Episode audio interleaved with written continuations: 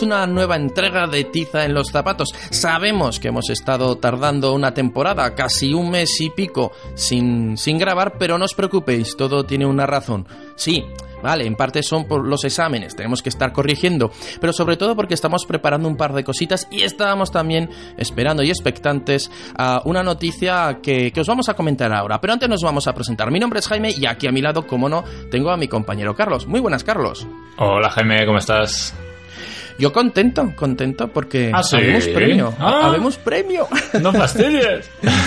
Tenemos premio y es algo que, que no que habíamos comentado ni la nominación ni nada, porque la verdad es que la competencia era bastante dura y antes de nada y explicaros eh, de, qué, estamos hablando, queremos sobre todo mm, recomendar y reconocer a, a, los otros nominados en la sección, en el apartado de educación de los premios de la Asociación Podcast. Premios en los cuales en este apartado nosotros, pues este año nos hemos llevado el primer premio. Algo que de verdad nos ha hecho mucha ilusión estamos muy contentos. La verdad es que mmm, tampoco somos muy de participar en estos premios, pero bueno, este año nos habían nominado. La verdad es que no por, por motu propio no nos habíamos presentado, sino que nos habíamos nominado, aceptamos esa nominación y desde luego tenemos que dar las gracias a todos aquellos que, bueno, han considerado que Tiza en los zapatos eh, es el, mejor podcast, al menos este año, en la categoría de, de educación de esta séptima edición de los premios de la Asociación Podcast. Y como os decimos, la verdad es que os recomendamos que echéis un vistazo a la web de Asociación Podcast a cuáles fueron todos aquellos nominados, incluso en la primera fase, porque hay una lista muy interesante de podcasts sobre educación que merece la pena meterlos ahí en la lista de, de podcasts que escuchar sobre, sobre este tema. ¿Tú cómo lo viviste esto, Carlos, de, de tener un premio? Bueno, con una auténtica sorpresa, como, como es tu caso también. Y pues la verdad que no pensé que me iba a hacer tanta ilusión. No sé, siempre hemos estado un poco más reticentes a este mundillo que dices tú, ¿no? De, los concursos, los premios y demás. Y bueno, se recibió la noticia muy bien, porque me acuerdo el fin de semana que estábamos pendientes, pero yo no tenía claro cuándo iban a ser los premios, si sábado, domingo, tal. Y me mandaste el mensaje y la verdad es que, bueno, hablamos enseguida y muy feliz, muy contento. Y también, hombre, yo, yo, es que estaba pensando ahora que la última vez que, que mmm, participamos en algún premio y, se nos escapó por poco fue en, en aquellos eh, eh, European Podcast Awards, que fue ya no sé si sería, no recuerdo si era el 2012 o 2013. Una bueno, cuando sí, estamos, sí. sí, estamos con aquella primera temporada de Tiza en los zapatos. De dos horas por episodio. Ay, madre mía, qué pereza me da solo de pensarlo. Nos dos lo han por pesados, ¿no? Yo creo, o sea, porque al yo final creo que de todos sí. los, que, los de la lista yo creo que éramos los más viejunos. Se dice, bueno, estos estuvieron ahí retardados, o sea, re... es como, como lo del premio, el Oscar honorífico, ¿no? Que se lo casi, dan así casi. ya que está Yo viejo. me lo he tomado un poco así, porque dice, encima han vuelto, o sea, ya, ya eran pesados y han vuelto otra vez. Qué pesados, o sea, estos yo creo que al final, a ver si les damos el premio y con esto ya se cumple el maleficio este que me comentaste ayer, ¿no? La maldición, la maldición, la maldición del premio, que aquellos que ganan un premio pues dejan de grabar. Pues bueno, no, no, porque si aquella vez, como decíamos, en los European Podcast Awards nos quedamos en ese segundo puesto y acariciamos el triunfo, esta vez desde luego nos vamos a tomar muy en serio este, este premio, nos lo vamos a tomar, creo yo, y creo que piensas igual que yo, Carlos, como, como una especie de agradecimiento que nos han podido dar eh, aquellos que nos han votado. Hay que decir que, es, que era una votación limitada, en, parte, no, no, vamos a explicaros aquí cómo funcionaba, pero, pero realmente ha sido un voto de confianza y no podemos fallar ese voto de confianza que nos han dado con, con este premio y lo que yo creo que nuestro reto va a ser eh, no solo continuar, sino incluso mejorar. Seguir buscando alguna que otra entrevista, temas interesantes que puedan gustar a la gente que está dentro del mundo de la educación y gente que esté fuera de este tema. Exacto. Por cierto, voy a hacer un poquito de spam. Eh, hace unas semanas, porque esto viene a raíz de que se celebraron eh, las JPOD de este año. ¿Os acordáis que el año pasado pues hablábamos de la JPOD? Pues sí, este año ya, ya han vuelto a ser. Y poco antes, eh, nuestro compañero Gorka de, del podcast El Recreo, pues me invitó, invitó a hablar un poquito de las JPOD y sobre los podcasts de educación. Así que os recomiendo que le echéis una escucha porque en, en una pequeña charla bastante distendida hablábamos sobre eh, cómo está el panorama de los podcasts de educación. No es tema que vamos a tratar aquí, lo podéis escuchar allí, porque aquí tenemos otro tema bastante interesante que nos va a traer Carlos en esta ocasión. Cuéntanos, Carlos, ¿qué nos traes? Pues tengo un montón de ganas de, de comentar este tema. Y bueno, eh, tiene bastante relación con este comienzo de curso, aunque ya nos plantamos en noviembre, pero bueno, que todavía estamos arrastrando algunos de los males de este comienzo de curso, entre otros, una cosa que creo que, que solo pasa en las enseñanzas medias, ya me contarás a ver si en primaria también, pero Jaime, yo no sé si sabes que faltan profesores. Pues vamos a ver y vamos a escuchar este tema que has querido titular así como ¡Faltan profesores!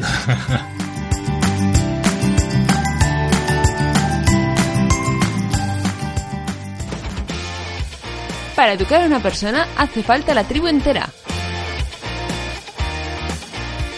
Educatribu.net es un espacio para compartir conocimiento mediante materiales educativos libres y gratuitos. ¿A qué esperas para unirte a la tribu? educatribu.net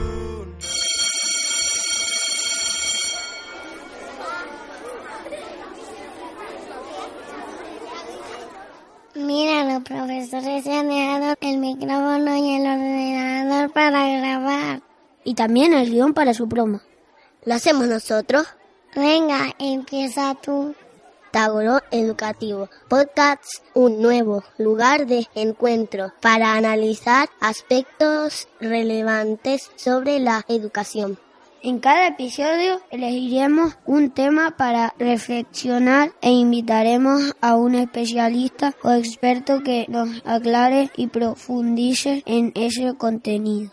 Queremos que sea un espacio de encuentro para todos los educadores, padres y madres, maestros, profesores y otros agentes involucrados en el aprendizaje.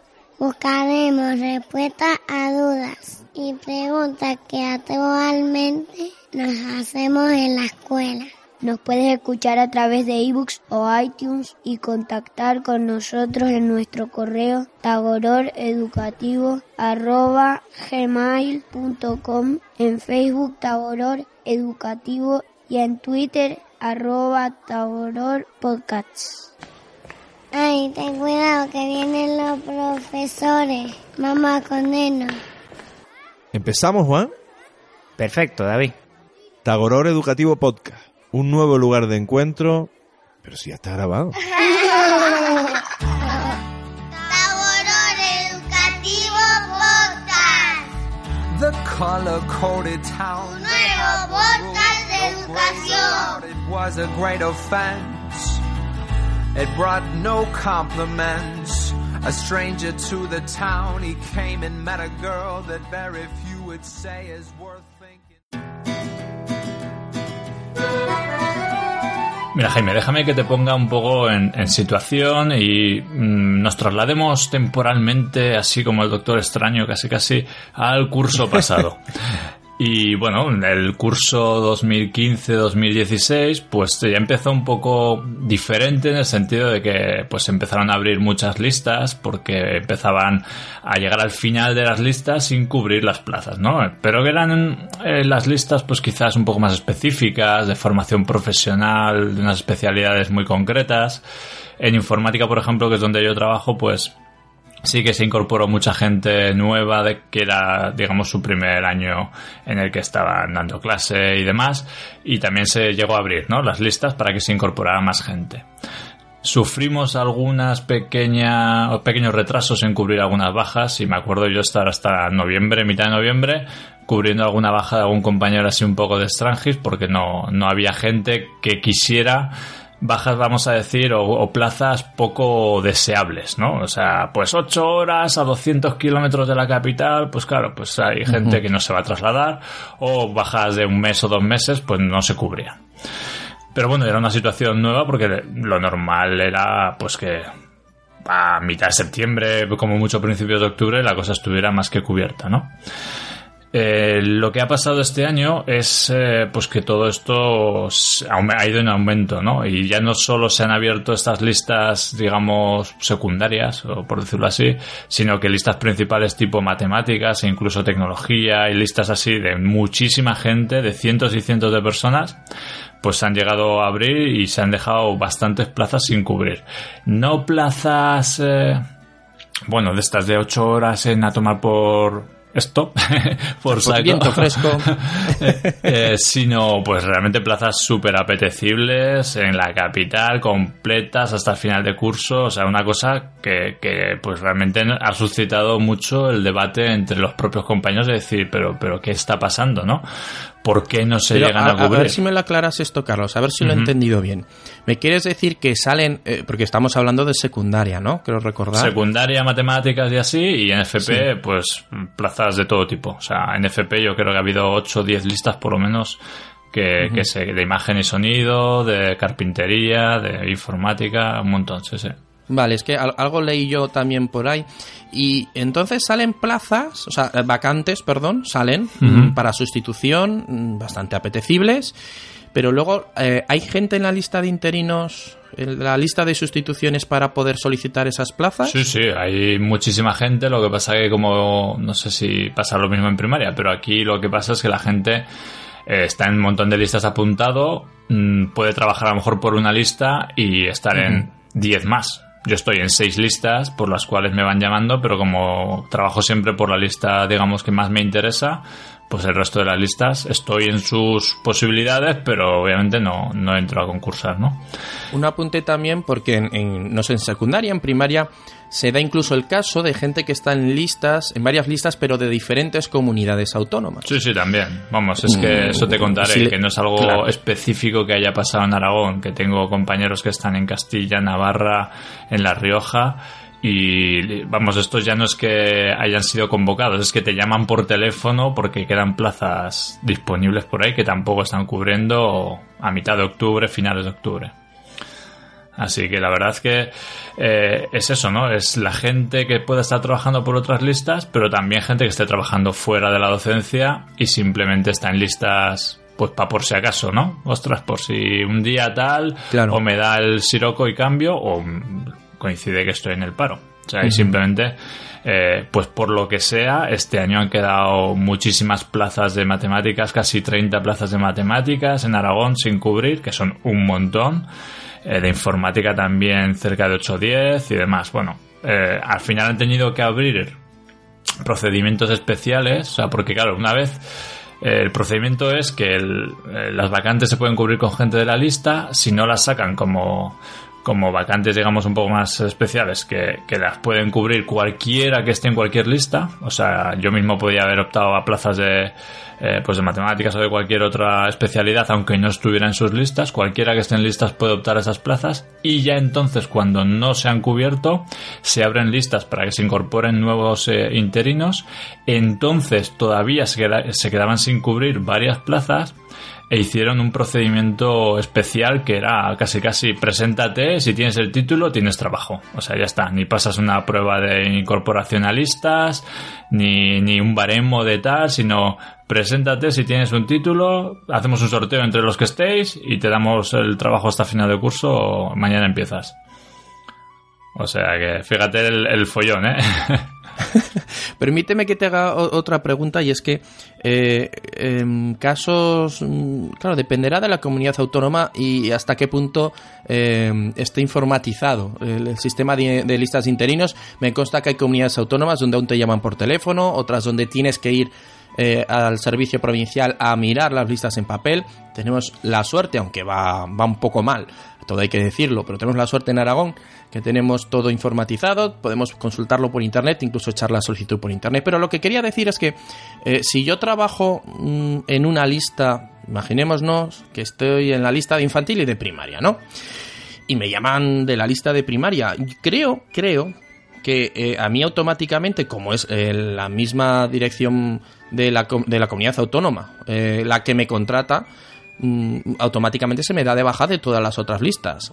O se me da de baja o, o simplemente aparece como que estoy eh, ya trabajando. No exactamente, sino que simplemente lo que pasa es que no se te tiene en cuenta. O sea, no es una baja Exacto. Directa, sino que simplemente no se te tiene en cuenta si se te va a asignar a otra plaza, no se te asigna, digamos. Pasan Claro, por, porque- por encima tuyo. Pero bueno, para este proceso es algo que no es nuevo. O sea, quiero decir, eso ha pasado así siempre y nunca ha habido problemas de que se, cubri- de que se cubrieran las vacantes. Entonces, eh, claro, nosotros empezamos a hablar, ¿no? En el corrillo, en el recreo, tal, un poco con el café. Oye, pero ¿qué pasa? O sea, porque ya no es, ya no es esto solo, sino que nosotros lo hemos sufrido en informática, pero compañeros de imagen y sonido también, y me consta que en algunos otros eh, centros también. Eh, esas plazas se han llegado a cubrir, igual por procedimientos especiales, como te digo, asignando las plazas casi casi, eh, pues sorteándolas a un euro o cosas así. Y, han venido compañeros, se han incorporado, han estado dos días y lo han dejado. O sea, compañeros que a lo mejor venían la mayoría del paro, de no tener trabajo, venían a un curro más o menos, vamos a decir, normal, hay que trabajar y ya está.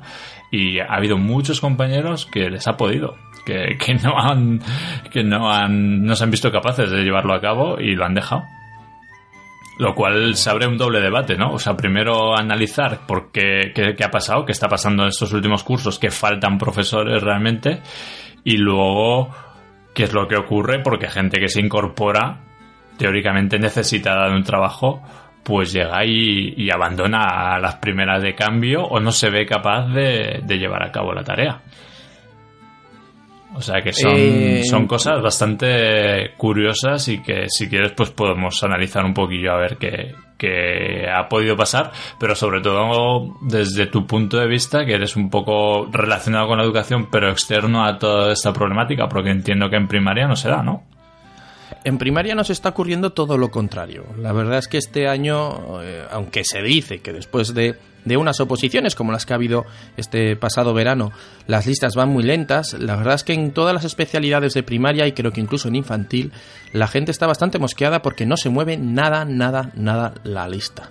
Yo he de decir que he tenido la suerte de poder trabajar por estar en otra de estas listas paralelas y tener esos títulos de inglés que ahora abren tantas puertas, pero como recordamos muchas veces, y si queréis podéis escucharlo en aquel programa que dedicamos a, si están el profesorado, si los profesores están eh, preparados de verdad o, bien formados, pues bueno, estos títulos que, bueno, a lo mejor deberíamos tener un nivel un poquito más alto. Pero gracias a esa lista yo entré. Pero en primaria, eh, a día de hoy, igual que el año pasado, eh, yo ya estaba, a estas alturas casi casi, bueno, un poquito más adelante, estaría trabajando.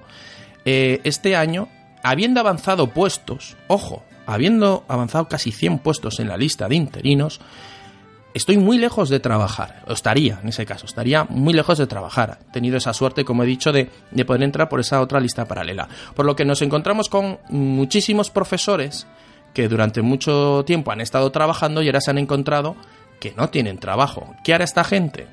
Pues en el caso, como estabas diciendo hace un momento, Carlos, si tienen la suerte de estar, por ejemplo, en una lista de, de interinos de una comunidad eh, autónoma cercana donde las oposiciones fueron hace dos años, porque ahora ha habido un, desfase entre las comunidades autónomas, porque unas convocaron, otras no, unas de unas especialidades, otros de otras, pues se va a ir allí, igual que en mi centro. En mi centro, en mi centro tengo gente hasta de Andalucía, o gente que está en listas de interinos de, de Gran Canaria, de las Islas Canarias, y están trabajando en, en Aragón. Sí, sí, yo en estos procedimientos especiales se incorporó una chica de Córdoba pero que no vivía aquí, o sea, que se vino de Córdoba solo para incorporarse y a los dos días se piró. Dijo, no, esto no es lo mío.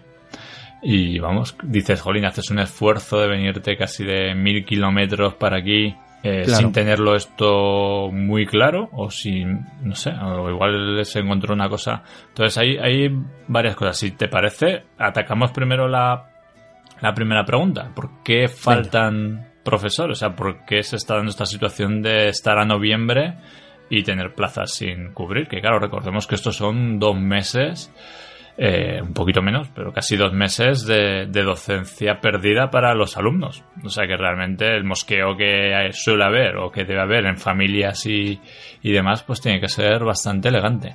Yo, vamos, lo único que así hablando con los compañeros y demás, lo achacamos un poco al máster, este máster de secundaria que se ha hecho obligatorio a partir del 2010 y que, pues que quieras que no, es un pequeño escaloncillo más, una pequeña piedra más en el camino para todos aquellos que quieren dar el paso y que antes parece que el CAP era una cosa como de un par de meses, que si te lo haces a distancia, pues casi casi cualquiera se lo sacaba y un máster presencial, bueno, presencial, hay versiones eh, a distancia pero que son igualmente durillas, pues también económicamente es más gravoso y luego pues exige un esfuerzo superior. Y parece que eso pues ha podido cortar un poquito, ¿no? El, el crecimiento de gente que quería incorporarse al mundo de la docencia. Pero vamos, yo no sé si realmente es un impedimento tan grande como para que haya habido cinco años un poco más tarde, casi seis después de la implantación del máster, eh, semejante cambio tan radical, porque la verdad es que los dos últimos años ha sido una pasada. Habría gente que, que por esto de la crisis también es verdad ha buscado su salida o trabajaba de otra cosa y ha buscado de alguna manera una oportunidad en esto de la educación y como hemos dicho muchas veces da igual el nivel al que estés enseñando que esto tiene mucho de vocación y mucho de integridad mental casi casi Sí, pero también tiene, entre comillas, cierta estabilidad, que como bien dices, si algo pues se ha echado de menos durante este periodo de crisis es eso, ¿no? Es decir, ostras, pues mira, por lo menos eh, parece que cierta o no, no lo sé si la gente no percibe esa estabilidad, porque también eh, se nos ha maltratado, como hemos hablado aquí, eh, a, a los docentes y a la profesión de docente pues vilmente, ¿no? En cuanto a no solo a reconocimiento social, sino a condiciones de trabajo. Entonces, yo no sé si todo esto también es un, es un eh, motivo para el que la gente no quiera ser profesor, ¿no? O sea, se nos ha maltratado, vilipendiado tanto socialmente, no somos una profesión realmente valorada en la sociedad, ni al final muy bien retribuida como para que eso compense lo otro. Eh, no lo sé. Mm, no pienso igual que tú, porque aunque eh, nosotros lo vemos desde el punto de vista de, de somos profesores, somos maestros, al fin y al cabo la perspectiva que se puede tener desde fuera o alguien que, que no está en el mundo y quiere acceder a él es, eh, lo ve como funcionario. ¿Vale? El, ser funcionario en sí, eh, lo que dices, da una estabilidad. Pero yo cogiendo un poco lo que decías antes del- de, este máster, eh, que, bueno, es que del dicho al trecho, no, del dicho al hecho hay un trecho. y es que no es lo mismo estudiarte una teoría y sacar sobresaliente en este máster que te prepara, como digo, teóricamente de cómo dar clase, a luego encontrarte estas aulas masificadas en secundaria sobre... Es que en secundaria hablamos de chavales adolescentes que están, vamos, como, como chotas, que es que decimos aquí en Aragón, ¿no? Como cabras. Ya, ya sé por dónde vas un poco, Jaime, pero eso explicaría la segunda parte, ¿no? El por qué la gente, es- pues una vez que se incorpora, sale por patas. Vale. Exacto, yo, yo Pero- quería concretar eso. Que, que eso es, es cierto, ¿no? Que luego desde lo que uno se puede imaginar que es la profesión a luego el día a día puede ser duro.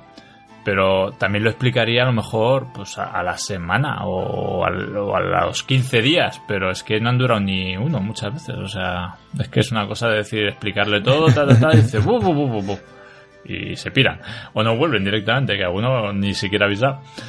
Pero, pero realmente eh, ya no es ese caso, sino es que no llegamos a ese caso. O sea, el máster puede ser un impedimento para que haya bajado muchísimo la gente que se incorpora a las listas, porque claro, o es que ha crecido muchísimo la demanda educativa, eso, con nuevas, nuevos estudios, con nuevas plazas, entonces se está creando mucho más trabajo mm, que la gente. O sea, no sabemos muy bien si es que hay el volumen de plazas ha podido subir un poquito, pero, pero no, aparentemente no es una cosa eh, muy, muy, muy grande, ¿no? Una diferencia muy grande con respecto a otros años. Puede ser que la gente, vamos a ser un poco, poco cuñados, puede ser que la gente eh, se haya acomodado en, en- a la hora de, de querer trabajar. Vamos a pensar que son gente bastante joven. Vamos a mm, intentar pensar que es una persona que llega de que, sa- que ha salido de la universidad, no encuentra trabajo, pues se hace este, le iba a decir el CAP, pero bueno, es que no sé cómo se llama ahora este, El este máster de que secundaria y formación profesional. Sí. tienen de estos nombres largos. Bueno, de tres Pero líneas. bueno, Tiene un nombre espectacular. Sí, sí. Los máster ahora creo que el precio va no por crédito, sino por lo largo que es el título. bueno, y, y llega esta persona y, le, y sale una plaza, eh, porque esto lo veo en, primaria y ahora te contaré una cosita. Em, pues vamos a poner a 120 kilómetros de tu... eh, pero dentro de tu comunidad autónoma, ¿eh? Pero de tu casa y que tienes que ir allí y trabajar. Oye, me tengo que ir de casa y luego, oye, pues deja, deja, ya, ya sigo buscando otra cosa. O gente que está trabajando en, en la concertada, no en la privada, que se olvida a veces de darse de baja de las listas y ahí está, les llaman y, y- y no hacen ni caso, van decayendo. Pero me parece mm, no sé, y te, y te voy a enlazar con, con esto que te decía. Es que yo creo que eso, eso que comentas pasaba antes también. No, no es una cosa. Sí, tienes razón, es que O sea, es verdad, es que antes pasaba. Mm, Bien, ha podido crecer un poco y puede haber, puede fluctuar, ¿no? Más o menos X por ciento, pero, pero es que ya te digo, eh, ha sido un cambio radical. O sea, las listas de matemáticas eran unas listas interminables que las imprimías en papel continuo y podías empapelar una habitación. Pero. Porque recordemos que las, las. Estamos hablando que las plazas que salen, como has dicho al principio, no son como las que nos salen muchas veces en primaria de una semana, un tercio de jornada en, en Guadalix de la Sierra. No, claro, aquí encima, claro, a ser centros de enseñanzas medias, entre comillas, y sobre todo pues en formación profesional, son cuatro centros. Quiero decir que no te vas a pueblos ni muy pequeños, son pues centros o núcleos ru- rurales y son pues un poquito más grandes, eh, en principio no tan lejanos, o hay algún caso que sí, eh, pero pero bueno, eran plazas, las que había eran plazas muy, muy atractivas. Vamos, yo mi primer año que me fui a 150 kilómetros de casa hubiera matado por, por una situación así.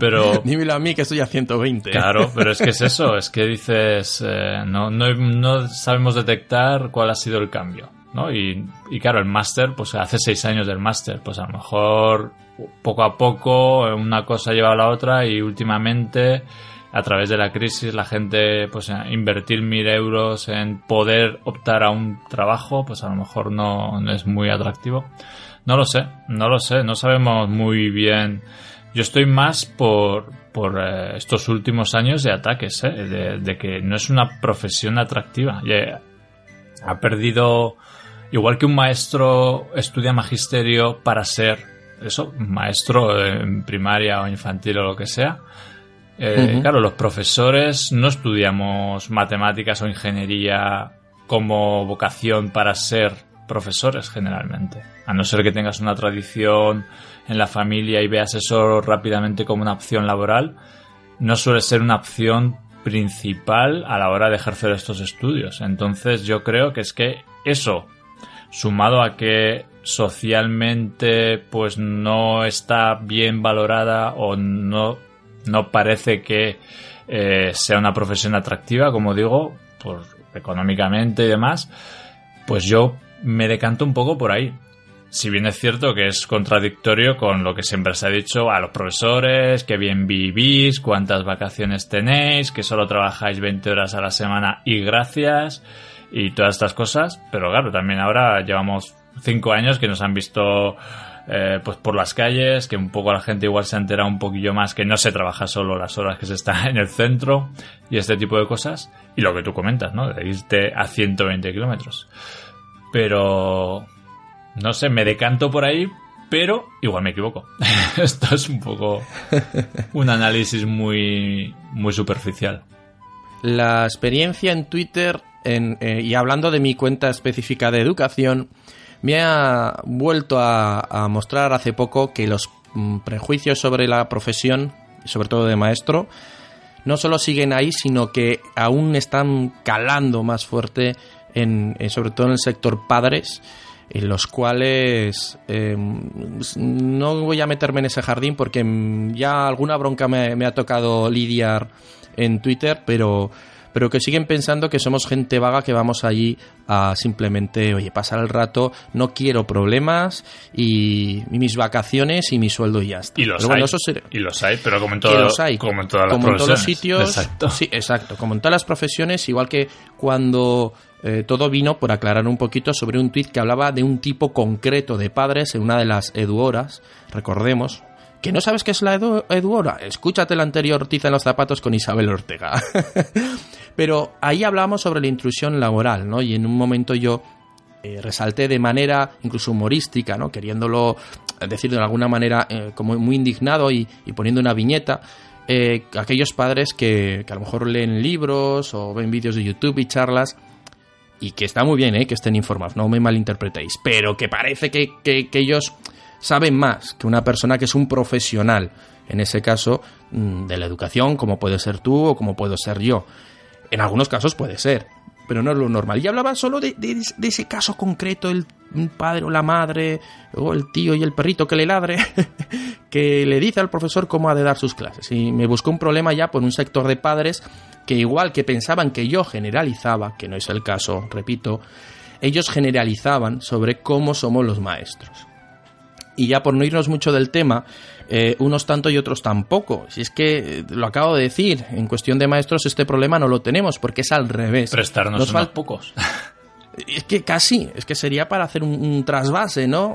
de, de profesionales de, de- de la educación, porque en nuestro caso eh, nos faltan plazas y más en situaciones en las que hasta que no son 15 días de baja, por ejemplo, no se cubre esa plaza. Y yo he visto casos en los que eh, eh, hay personas que tienen enfermedades bastante comunes, además, en- los que nos dedicamos a la educación que, que, que van dándole la baja a la semana. Oye, ¿qué tal estás esa semana? ¿Estás mejor? Sí.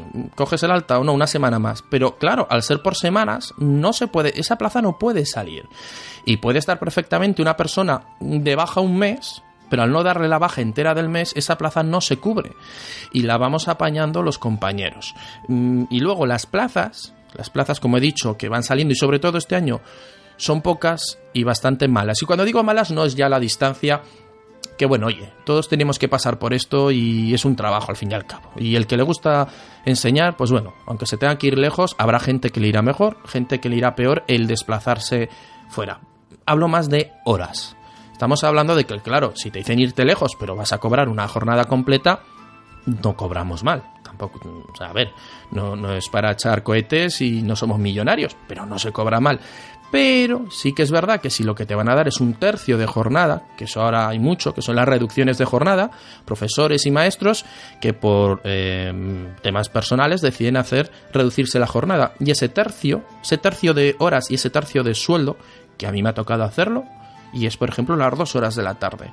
Irte al quinto pino, que también lo he hecho, ¿eh? Ojo, que también lo he hecho. Pero irte al quinto pino a dar solo las dos horas o la hora y media de la tarde, dependiendo del centro, pues bueno, esas suelen ser mm, plazas voluntarias. No sé si en vuestra lista también hay voluntarias y Sí, obligatorias. sí, esto funciona igual y vamos, el caso parecido lo tengo muy claro con ciertas plazas de la lista que controlo de, de informática, que hay ocho horas en el pueblo que está a 200 kilómetros y demás, que se quedan sin dar o sin asignar hasta noviembre y eso es una situación, vamos a catalogarla como normal.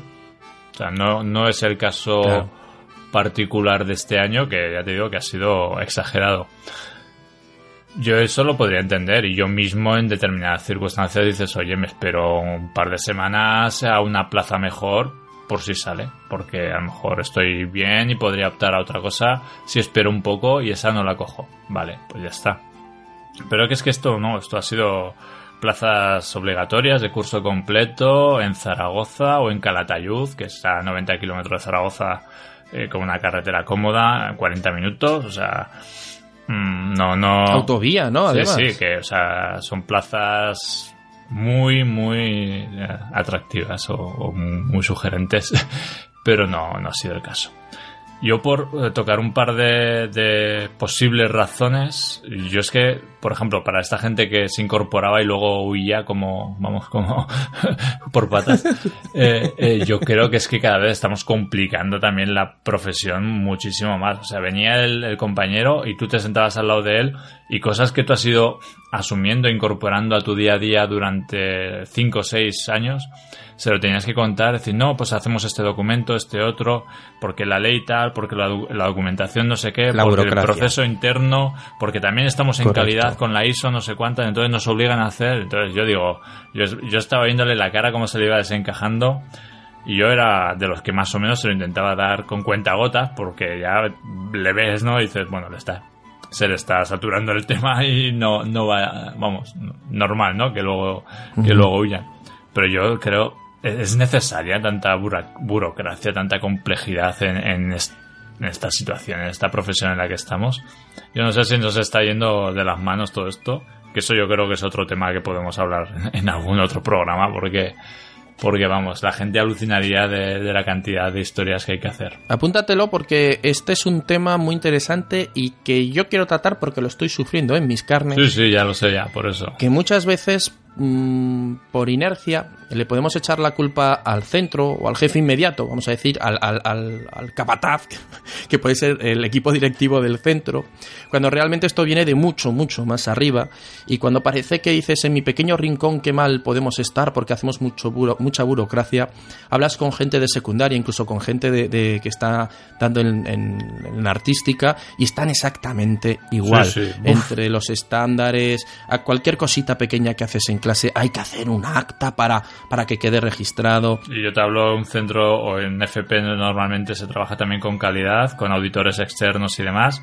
O sea que aumentale a todo lo que lleva la burocracia legal por la, por la ley de educación y los procesos que se tienen que seguir, aumentale algo extra como para estas auditorías que ya es como, bueno, yo me pego un tiro mejor porque joroba. No, pero es verdad, hay gente que no sabe que... que eh, o- ojo, que yo estoy viendo casos de gente que ha vivido mm, bastante bien en centros que hasta ahora, pues bueno, capeaban un poco el temporal porque les tocaba a lo mejor un inspector que era un poquito menos duro y oye, de repente que hay que hacer un montón de papeleo y claro, na- nadie, y me incluyo, nadie nos ha enseñado y tienes que ir aprendiendo un poquito sobre la marcha. Pues imagínate una persona que ni siquiera tenga ese recorrido, como dices, ¿no? Que, que ha hecho el máster este y de repente le dicen, bueno, es que no, no, es que esto no va de vienes tú aquí, te preparas la clase y enseñas. Es que eso a día de hoy, a lo mejor voy a exagerar un poco, pero es que es, es un tercio. Sí, sí. El otro, los otros dos tercios Sí. son papeleo, papeleo y papeleo. Y que llega un puente de estos, ¿verdad? Y nos toca estar trabajando Vamos, haciendo papeleo, sí, yo no preparando clases casi. He orientado el tema, por lo menos, de lo que quiero hacer hasta Navidad. O sea, ahora. Y es el cuarto año que doy las asignaturas que estoy dando este año. O sea, que con, con todo el material preparado, con todo. Hasta ahora no me he podido poner con cierta calma. Y no porque no haga nada entre semana, quiero decir que con cierto. Vamos, que, que hecho horas, hecho horas y hasta ahora Sí, no sé. sí, sí. Pero bueno, como bien dices, yo creo que ese es un tema que da, da para un programa entero. Lo apuntamos entonces. Y otro tema que hemos tota- tocado muchas veces también, como has dicho, eh, yo no sé si esa diferencia vocacional que hay entre maestros y profesores al final pues desemboca en este tipo de problemas, en que como la vocación propia como tal en los maestros es innata, o sea, ya desde los 18 estás pensando en esto y nosotros somos más de rebote, por decirlo así, o en algunos casos se te despierta más tarde esa vocación. Eh, yo no sé si, si habría que hacer algo para trabajar la vocación de ser profesor en, en secundaria o en FP.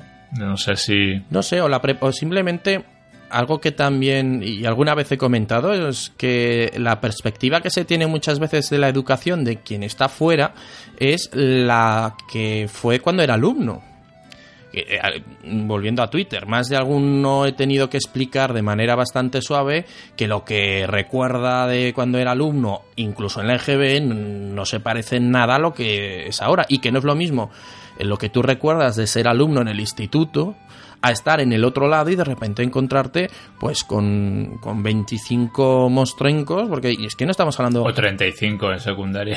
30 y picos, pero que no hablamos de niños pequeños, que estamos hablando de, de- de personas adultas ya en algunos casos, eh, porque estamos hablando ya, ya que tienen una cierta madurez, y lo mismo con las hormonas ahí a tope, que, que- que, claro, llegas ahí y dices, y madre mía, ¿dónde me he metido yo? Y yo, yo lo entiendo, que haya gente que de repente llega allí, se encuentre el tema y diga, yo no puedo con esto. Sí, Luego está un poco eh, la fortaleza de cada uno de decir, bueno, pues yo tiro para adelante o decir, oye, no, no, esto no es lo mío. Bueno, pues mm, menos mal que lo he descubierto a tiempo y me voy a otra cosa. Pero tiene que ver incluso con eso, ¿no? Con el tema de la vocación, porque si uno tiene esa vocación, realmente está motivado para ese trabajo y todo este tipo de problemas, pues al final todos los hemos superado, ¿no? Y, y te sientes, por ejemplo, esta- estas personas que venían al centro, eh, yo creo que nunca me he sentido tan arropado en un centro como le hemos hecho ver a, esta- a estos nuevos compañeros, ¿no? O sea, abriéndonos, en, vamos, de- dejando todo, compartiendo todo, eh, acudiendo a sus clases, acudiendo por las tardes, aunque no tuviéramos que ir para ayudarles, eh, yo qué sé, o sea, lo han tenido en ese sentido eh, lo mejor posible o lo más fácil posible y no, no ha sido un, un- pues algo que salvara la situación, ¿no? En ese sentido, y, y ha habido, pues fácil, tres, ¿eh? Tres compañeros solo en informática, que a lo mejor eran cinco plazas, y han venido tres compañeros que no, que no y que no, ¿eh? Y luego, por terminar, si te parece, Jaime, eh, tema de soluciones, porque esto a mejor no tiene pinta de que vaya a ir. O sea, realmente yo creo que yo me iría pensando estudiar una carrera, Jaime, de estas de informática o así, por ejemplo, que te la sacaría muy rápido y que te permitiría ejercer, pues eso, con 30 chavales de 16 a 22 años en clase, muy, muy a gusto. Estás acostumbrado a primaria, esto te va a parecer no, no lo sé. No, no, no sé qué tipo de soluciones se plantean en la administración, en este caso en Aragón, pero como te digo, yo creo que es un, un problema común, por lo menos a las comunidades de nuestro alrededor, eh, y entiendo que, que al resto de España pues tendrán situaciones similares. No sé si unas oposiciones van a solucionar el tema, haciendo fijas plazas. muchas plazas interinas o si una mejora de las condiciones, porque claro, eh, hablando con otros compañeros, no, no, pues ya verás, si nos pusieran otra vez a 18 horas lectivas en vez de a 20 o 21 que hemos estado, ¿no?